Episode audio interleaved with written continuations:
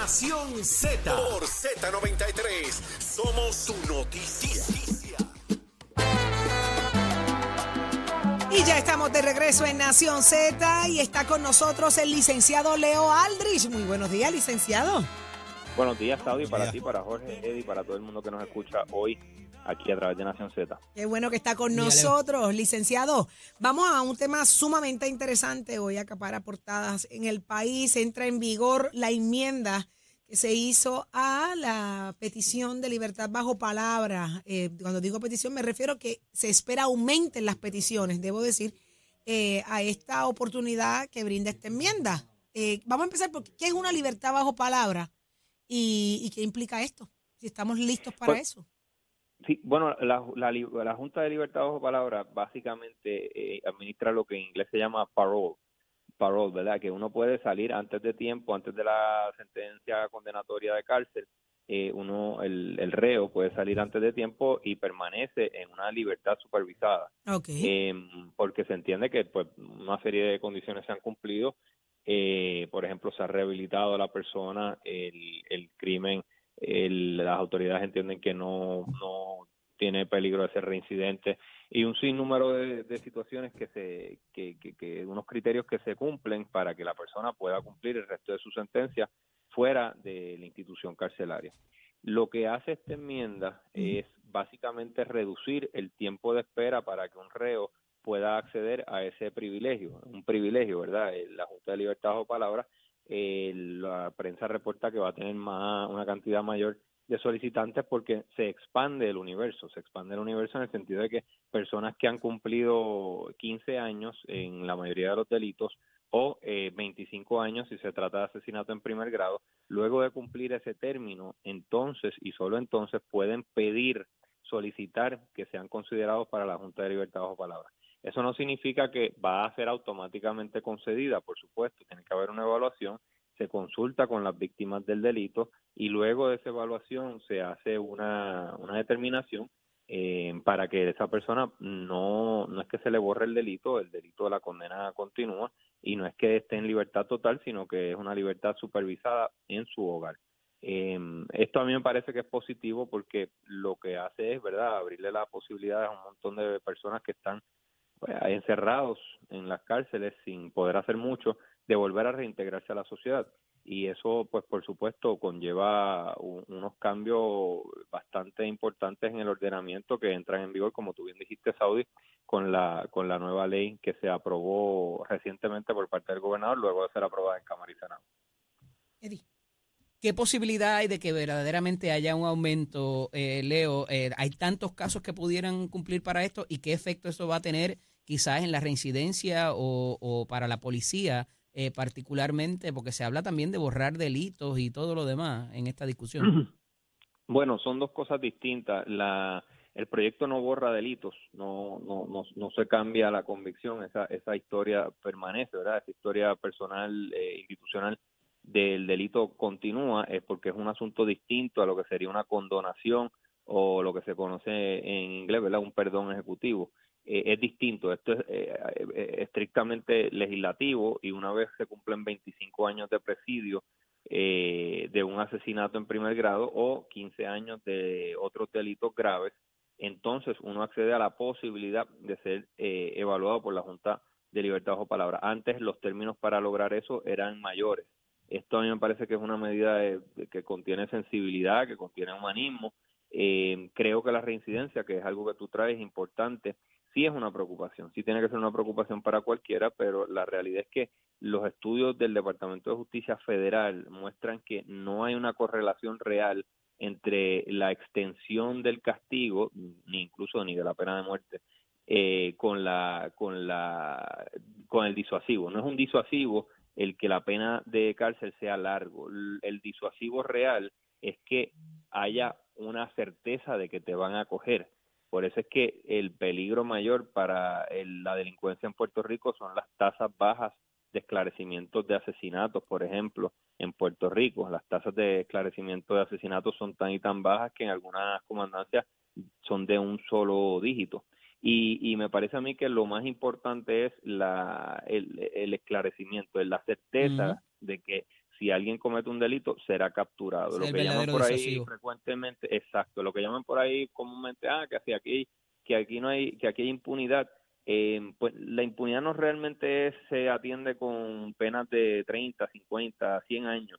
El verdadero disuasivo es saber que si se delinque, se capturará y se procesará adecuadamente. La pena que se cumple, pues realmente no es un disuasivo primordial, digamos. Y yo creo, ¿verdad?, que después de un cuarto de siglo encerrado, si alguien no está rehabilitado, pues el problema realmente es de nosotros, el problema es institucional, el problema es del sistema que no ha logrado en 25 años rehabilitar a una persona. Una vez que ese ciudadano entra a la cárcel, usualmente con el paso del tiempo y con diferentes programas cambia ese ser humano y puede ser reinsertado a la sociedad, y creo que esta es una medida que en ese renglón va dirigida a eso, a tener la esperanza de que esa persona pueda ser reinsertada a la sociedad.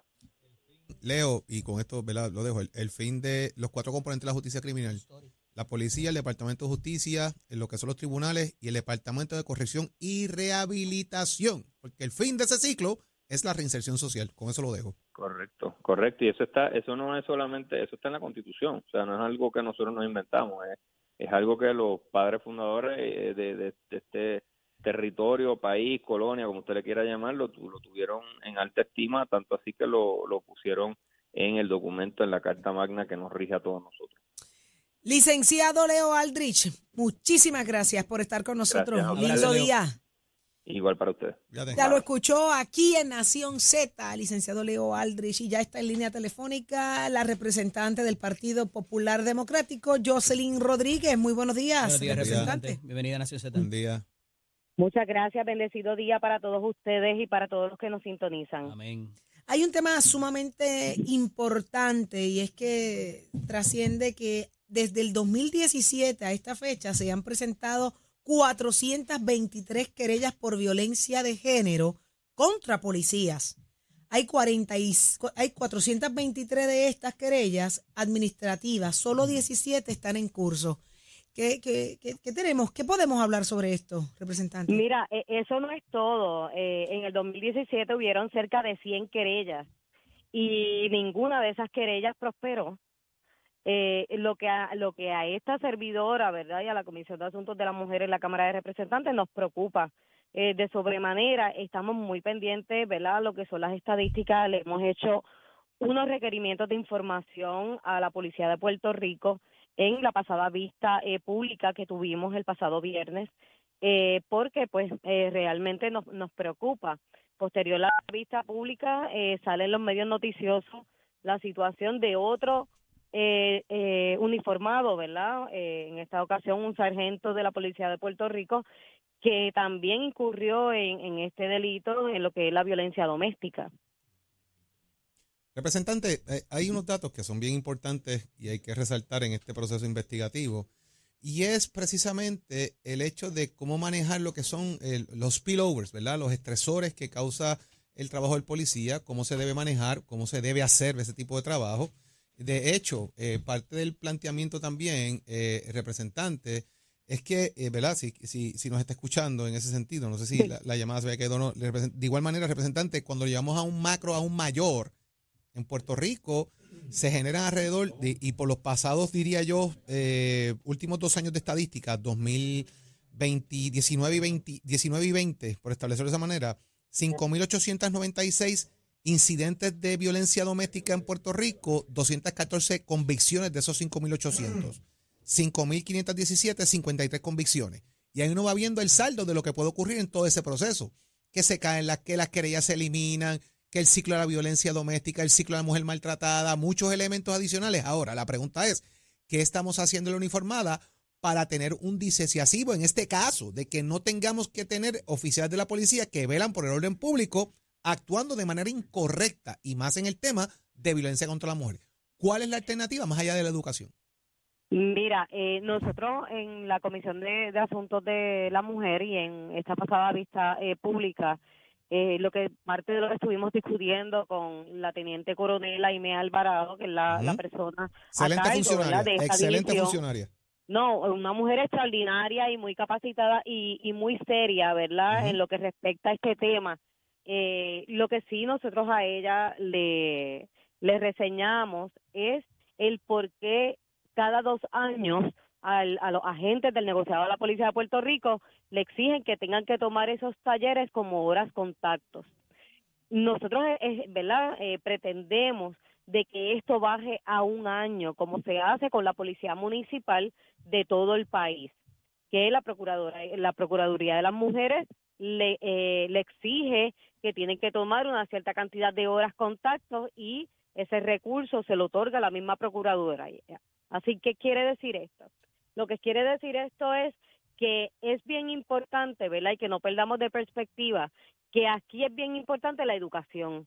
Si nosotros educamos sobre el tema de cómo se debe de manejar todos estos procesos, de cómo usted debe de manejar estos momentos de crisis, de cólera, el manejo de emociones con nuestro personal de la uniformada, como también, ¿verdad?, con la comunidad en general, yo entiendo que esto va a ser una herramienta bien importante para poder erradicar lo que es la violencia de género, porque aquí la mayoría de los casos es que no saben cómo manejar estos momentos, ¿verdad?, de crisis que tiene todos y cada una de estas personas que incurren en tal delito.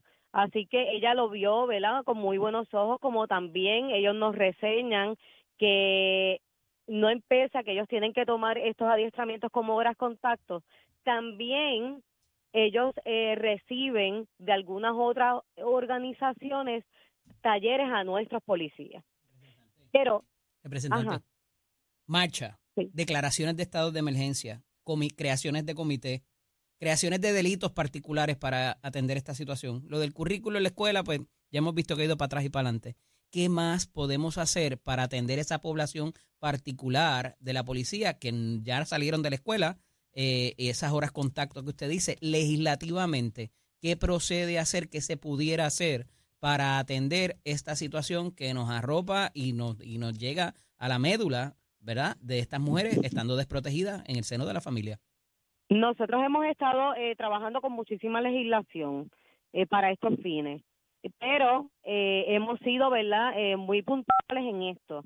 Nosotros hicimos una cumbre que tiene que ver con asuntos de la mujer, donde participó la rama legislativa, la ejecutiva, la judicial, y se le dio la oportunidad tanto a las iglesias, organizaciones sin fines de lucro, profesionales de la salud, entiéndase, psicólogos, como también trabajadores sociales, orientadores, para que todos se expresaran allí. ¿Qué pasa? ¿Qué pasó?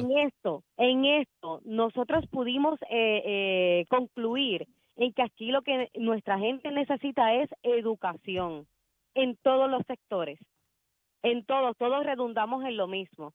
Nosotros podemos erradicar la legislación más rigurosa que ustedes puedan entender, pero aquí si no se educa a nuestra gente, no vamos a lograr lo que tanto todos queremos, que es erradicar la violencia de género. Eso debe comenzar creando unos buenos currículos en el Departamento de Educación, sin miedo alguno. Ahí es que empieza. Totalmente de acuerdo. Y yo estuve reunida con el secretario del Departamento de Educación en relación a un plan piloto que nosotros vamos a llevar a cabo en las escuelas del país, donde vamos a exigirle a nuestros estudiantes que como horas contacto de los planteles escolares, nuestros estudiantes reciban este tipo de orientación, cómo erradicar la violencia de género, cómo identificar que está siendo víctima de violencia de género, cómo evitar que tú puedas ser un futuro agresor dentro del seno de tu hogar, y así sucesivamente muchos temas bien importantes que tienen que ver relacionados con este tema. Como también llevarle el mensaje a los profesores, los trabajadores sociales escolares, los psicólogos escolares, llevarle este mensaje y que sea de una forma obligatoria el que tengan que tomar estos talleres quizás para poder pasar de grado o poder graduarse. Muchísimas gracias, representante Jocelyn Rodríguez, por estar con nosotros acá en Nación Z con extraordinario tema. Siempre para mí es un placer y estoy siempre a la mayor disposición. Que Dios bendiga mucho a Puerto Rico para poder seguir echándolo hacia adelante. Así mismo es. Muchísimas gracias, representante. Gracias. Yo tengo una información y una gran invitada en línea telefónica. Hoy está con nosotros Dorelsy Hernández. Buenos días, Dorelsy, gracias por acompañarnos. Sí, muy buenos días, gracias, ¿verdad?, por la invitación. Dorelsy es la gerente de ventas de Humana en Puerto Rico y estamos contentos porque, Dorelsy, quiero que seas clara con nosotros. ¿Qué otras mejoras, qué otros beneficios, cuáles son esos nuevos beneficios que incluye el nuevo plan Humana Medicare Gold Plus HMO para este próximo año 2023?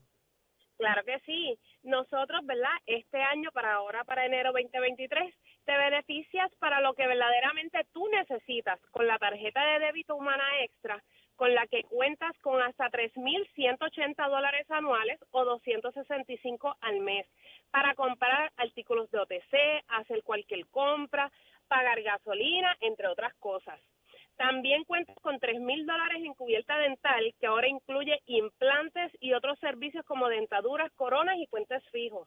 También tienes $3,000 anuales para audición. Y con Móntate con Humana, con el beneficio de transportación, dispones de 24 viajes de una vía para transportación médica. En fin, Humana tiene un plan para ti inspirado en tus verdaderas necesidades. Me encanta, de verdad que ustedes están pensando en todo y eso es lo que realmente se necesita. Me gusta eso. Sí, eso no es todo. Cuentas con una cubierta, claro que sí, con una cubierta de visión que incluye cantidad de espejuelos, lentes de contacto, hasta $850 anuales. ¿Qué te parece? Me encanta. De verdad que están pensando en todo. Eso es lo importante, que el beneficio se sienta en cualquiera de las necesidades que tengan quienes así reciban los buenos servicios y beneficios de Humana. Así que este es el plan que tú quieres, sin duda alguna. Gracias, Dorelsy. Gracias por estar con nosotros. Un placer que estés con nosotros y saber que hay un plan que se preocupa por ti y que está inspirado en las verdaderas necesidades. Sí, gracias a ti. Estamos para servir a nuestro pueblo. Llama a un representante autorizado de ventas de lunes a domingo de 8 de la mañana a 8 de la noche al 1-800-648-0079. Gracias. Repíteme ese número, Dorelsy. Claro que sí, 1-800-648-0079. Ahí está. Y con Humana es que es. Ahí eso es, y esto es todos los días de 8 de la mañana a 8 de la noche. Muchísimas gracias, Dorelsy, por las buenas noticias. Me encanta. Gracias a ti. Me encanta. Adelante, Carla Cristina. En Cabrera Nissan, más inventario y descuentos siempre. Lo quieres, lo tenemos. Cabrera Auto. Al renovar tu marbete, escoge ASC, los expertos en seguro compulsorio. ASC y Puerto Rico, un mejor camino. Buenos días, soy Carla Cristina informando para Nación Z. En el tránsito continúa el tapón en la mayor parte de las carreteras a través de toda la isla, sobre todo en la zona metropolitana como la autopista José Diego entre Vega Alta y Dorado. Más adelante entramos desde Toa Baja hasta la zona de Puerto Nuevo, igualmente en la carretera número 2 en el cruce de la Virgencita y en Candelaria en Toa Baja. La 165 entre Cataño y Guaynabo, específicamente a la altura de la intersección con la PR22, tramos de la PR5, la 167 y la 199 en Bayamón, la avenida Los Mapertes en el acostumbrado tramo entre la American Military Academy y la avenida Ramírez de Arellano, el expreso Martínez Nadal desde la intersección con la 199 hasta la salida hacia la carretera número 2 en San Patricio, el expreso Kennedy en dirección a San Juan, igualmente el expreso Valdoriotti de Castro desde la confluencia con la ruta 66 hasta la entrada al túnel Minillas. En Santurce, el ramal 8 y la avenida 65 de Infantería en Carolina en dirección a Río Piedras, el expreso de Trujillo también en dirección a Río Piedras, las carreteras 176, 177 y 199 en la zona de Cupey, la autopista Luis Aferré en Caguas desde el Sheraton hasta la intersección con la 52 y la 1 y la 30 entre Juncos y Gurabo. Más adelante actualizo esta información, ahora pasamos con el informe del tiempo. Este informe del tiempo es traído por Windmar Home, energía de la buena. El Servicio Nacional de Meteorología nos informa que hoy se espera que tengamos vientos del este-sureste de hasta 15 nudos provocando olas de hasta 4 pies y el oleaje y viento más altos son posibles en las aguas mar afuera del Mar Caribe con vientos que pudieran alcanzar los 20 nudos, especialmente cerca de las zonas controladas. Además, existe un riesgo moderado de corrientes marinas en las playas del norte y este de la isla. Más adelante les digo qué esperar del clima hoy para Nación Z. Les informó Carla Cristina. Yo les espero en breves minutos en Nación Z Nacional con Leo Díaz aquí en Z93. Ponte al día. Aquí te informamos y analizamos la noticia. Nación Z por Z93. Cógelo si puedes. Ese es hachero. Saudi triple antibiótico. ¿En dónde? Ah. Me picó un mosquito. Pero, un murciélago. Es un vampiro. En la yugular. Se te bajó de las antenas esas que tienes en la cabeza, que te bajó ahí. Déjame vivir, oye, Halloween. El vampiro me mira. Mira esto. Y ves, si ves la batiseñal, corre. Ya está listo Leo Díaz para Nación Z Nacional. Buenos días, Leito. Saludos, Saudi, Jorge, Eddie. Tú me dices dónde tú estabas este fin de semana sin María, estaba en Ciales. Pregúntale a Carla Cristina. Estuvimos por allá. Con Zulmita, Carla, un grupo estábamos. Mire, ¿sabes para dónde vamos el 19 de noviembre? ¿A dónde? Tenemos chinchorreo. Ay, eso sí. Nación Z tiene chinchorreo. Empezamos allá en Ciales. Mire, reserve su espacio, su tiempo. Sábado 19 de noviembre a las 11 de la mañana en Casavieja, allá arriba en Ciales. O sea, empezamos allí. Allí comenzamos. Y por ahí para abajo, olvídese, vamos a estar en muchos lugares. Hasta que Colón baje el dedo, papá. Mira, vamos a estar en Casavieja, vamos a estar en Vista Las Cañas, en El Caney, en Asabo, en Chalán. Mire, vamos a pasarla. Eddie, tú vas para allá. Que te las pela, ¿verdad? Sí, seguro. Híjole, tú vas. Como el carne ahumada. Saudi, tú vas. Hello, perdóname, yo voy a guiar la guagua. Pero la pregunta, ¿los murciélagos pueden ir? Claro. No, pregunto. Los murciélagos, Saurito, Santurce, todo el mundo puede ir para allá. Allí hay muchas cuevas calientes. Hasta las mangotas. ¿Qué hay? Eddie, a lo que vamos a chinchorreo, ¿saben? No es a otra cosa.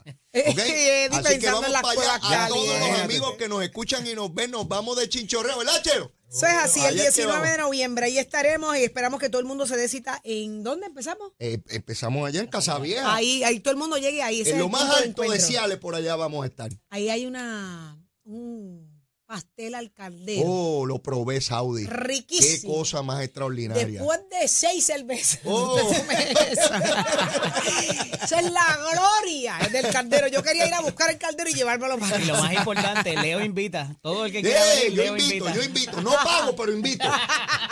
Yo invito a todo el mundo. No pago, pero invito. Bueno, ya yo sé para dónde yo voy. El 19 de noviembre. El 19 de noviembre estaremos chinchorreando con el combo de Nación Z y Nación Z Nacional. Seguro. Y usted que nos está escuchando. Pero ahora los dejamos con Leo Díaz. Pásenla bien hoy, con cuidado. Excelente día y felicidades a Jorge, que empieza hoy en su otra labor. ¿Verdad, Jorge? Éxito. Hoy Jorge empieza su nuevo proyto allá en Teleonce. A las 2:55 de la tarde. Estás allí junto a Jessica Serrano, estás junto a mis amigas Carlisa, Chalimar, Rocky. Un equipazo. Buen equipo allí, así que vamos a ver cómo nos va con eso. Así que, muy bien. Ahí vamos. Muy bien. Mientras Jorge está allá, pues yo estoy en lo sé todo también. Y yo voy a dormir. Y tú, te vemos en pelota dura los viernes, te veo en pelota dura los viernes. Muchas cosas pasando, cosas buenas. Así que estamos a la merced de la gente para trabajar por el pueblo, que es lo que nos gusta. Será hasta la próxima, hasta mañana. Excelente día. Dios lo permite. Buen día.